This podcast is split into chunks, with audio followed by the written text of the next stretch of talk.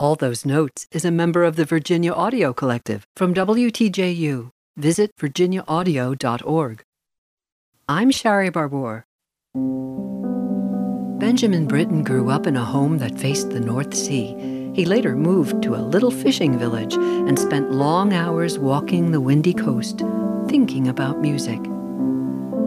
Trained at the Royal College of Music in London, this composer, conductor, and pianist left for America during World War II. He returned home and registered as a conscientious objector.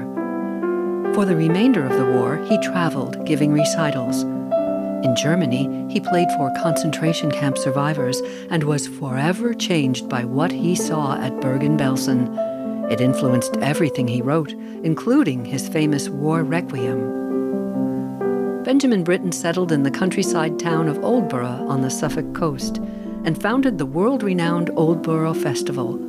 He revived English opera with the success of Peter Grimes, and many of his works have become standard repertoire. Instrumental works include his best known The Young Person's Guide to the Orchestra, chamber music, simple symphony, four sea interludes, and suites.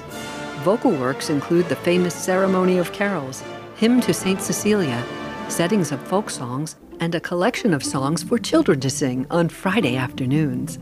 Some of his music for amateur and professional musicians was performed in local public buildings rather than traditional concert venues. Benjamin Britten was an ambassador of music for everyone.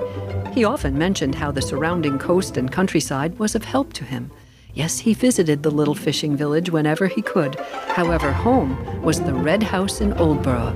For privacy, a sign on his gate in seven languages read, Beware of the dog. He owned a tiny dachshund, as docile as he. I'm Shari Barbour with all those notes.